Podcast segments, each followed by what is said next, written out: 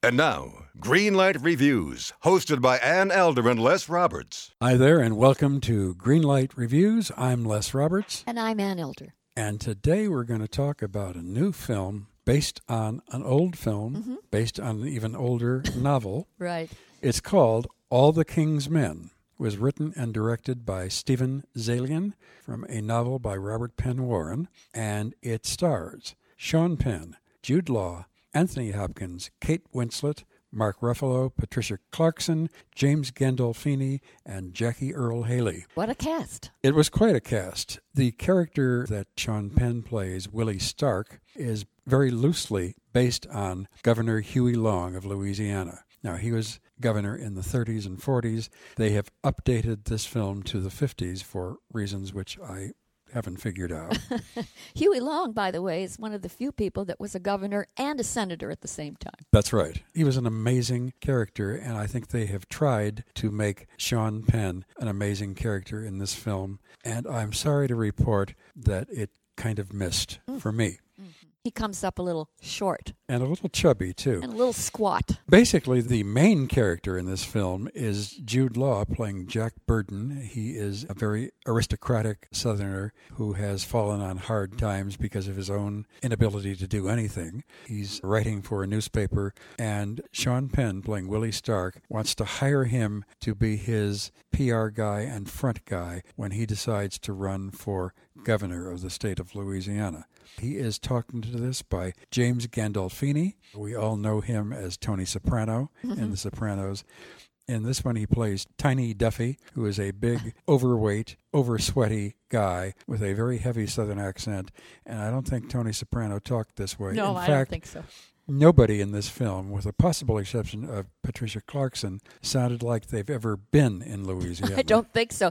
I thought it was pretty sloppy acting work for just about everybody. And here you have Jude Law, Anthony Hopkins, and Kate Winslet. Of course, they're all British and they're all very good actors, but not in this movie. I don't think so. You know, I think that all the King's Men really depended upon the audiences loving the character of Willie Stark, as played by Sean Penn, and also the character that Jude Law portrays. Unfortunately, neither of those characters is particularly appealing. I don't think that either actor gave them that larger than life, brilliant, brilliant performance. It was okay, but okay doesn't work if you have a weak script, and they did, and you have direction that was all over the place. My hunch is they came out with a movie that was probably four and a half hours long. And that Steve Zaillian had to cut it. And in cutting this film down, the problems are very, very apparent scenes begin and go nowhere. There are fade outs that lead to a scene that has nothing to do with the previous scene. You are left hanging as to the relationship between Willie Stark and Jack Burden. Those two stories, I think, should have coincided at some point in the movie. That's the reason why you have dual storylines going on at the same time. Exactly. They never met. The stories never intertwined. We never learned more about either man through the other person's story. I think you're right. It didn't quite come together in this film. I have to talk about the earlier version of this movie in 1949. The film from 50 some years ago was a whole lot better than this one. I agree with you, Les. In this movie, too, I was missing the motivation behind Willie Stark's character.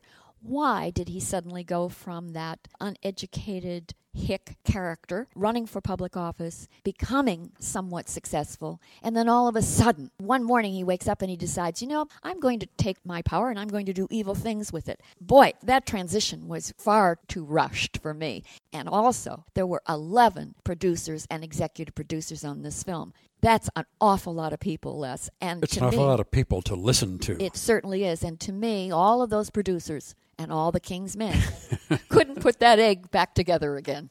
Uh, Let me say something about the direction too. I think Steven Zaillian is a very good director. He did a civil action. Yes, he he's did Looking for. Bobby Fischer. He did a great job.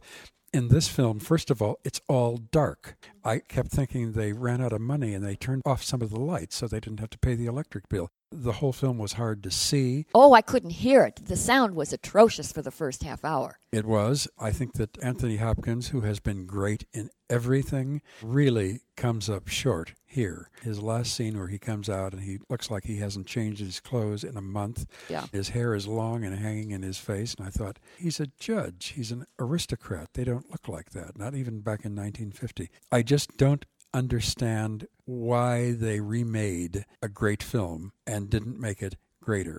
But I do have to say this, Ann. Mm. Sean Penn is one of my favorite actors. I think he's one of the best actors alive at the moment. I don't disagree with that at all. And I liked him in this film a lot better than you did. Well, if you liked him at all, well, that's more than I did. I thought he was very, very powerful, but I think that's the only powerful part of this film. I've been looking forward to it for months since we started seeing the trailer. They just didn't hit it. No, I think that as I saw that trailer more and more often in the theaters, I became less and less enchanted with it because I could predict that Sean Penn's performance would be very emotive, very overwrought, and very one note. And I feel that that's what happened with him in this movie. So I'm going to say better you should stay home and rent the original. For me, you could skip this one altogether.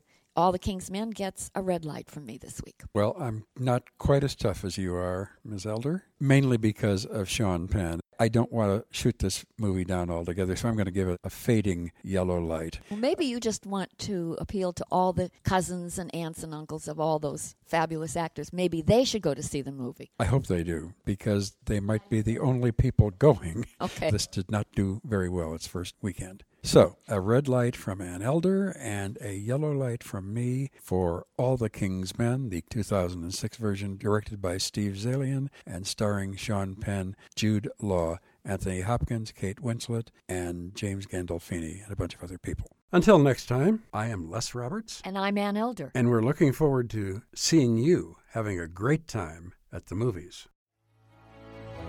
In a world infatuated with comic fandom comes a show to help us remember the talents that have inspired us. Whoa, whoa, whoa, cut. Oh, come on, it wasn't come that on. bad. It's a bit dramatic. Let's just tell them about the show, guys. We are the Canned Air Podcast. Join us weekly for a comedic trip through pop culture.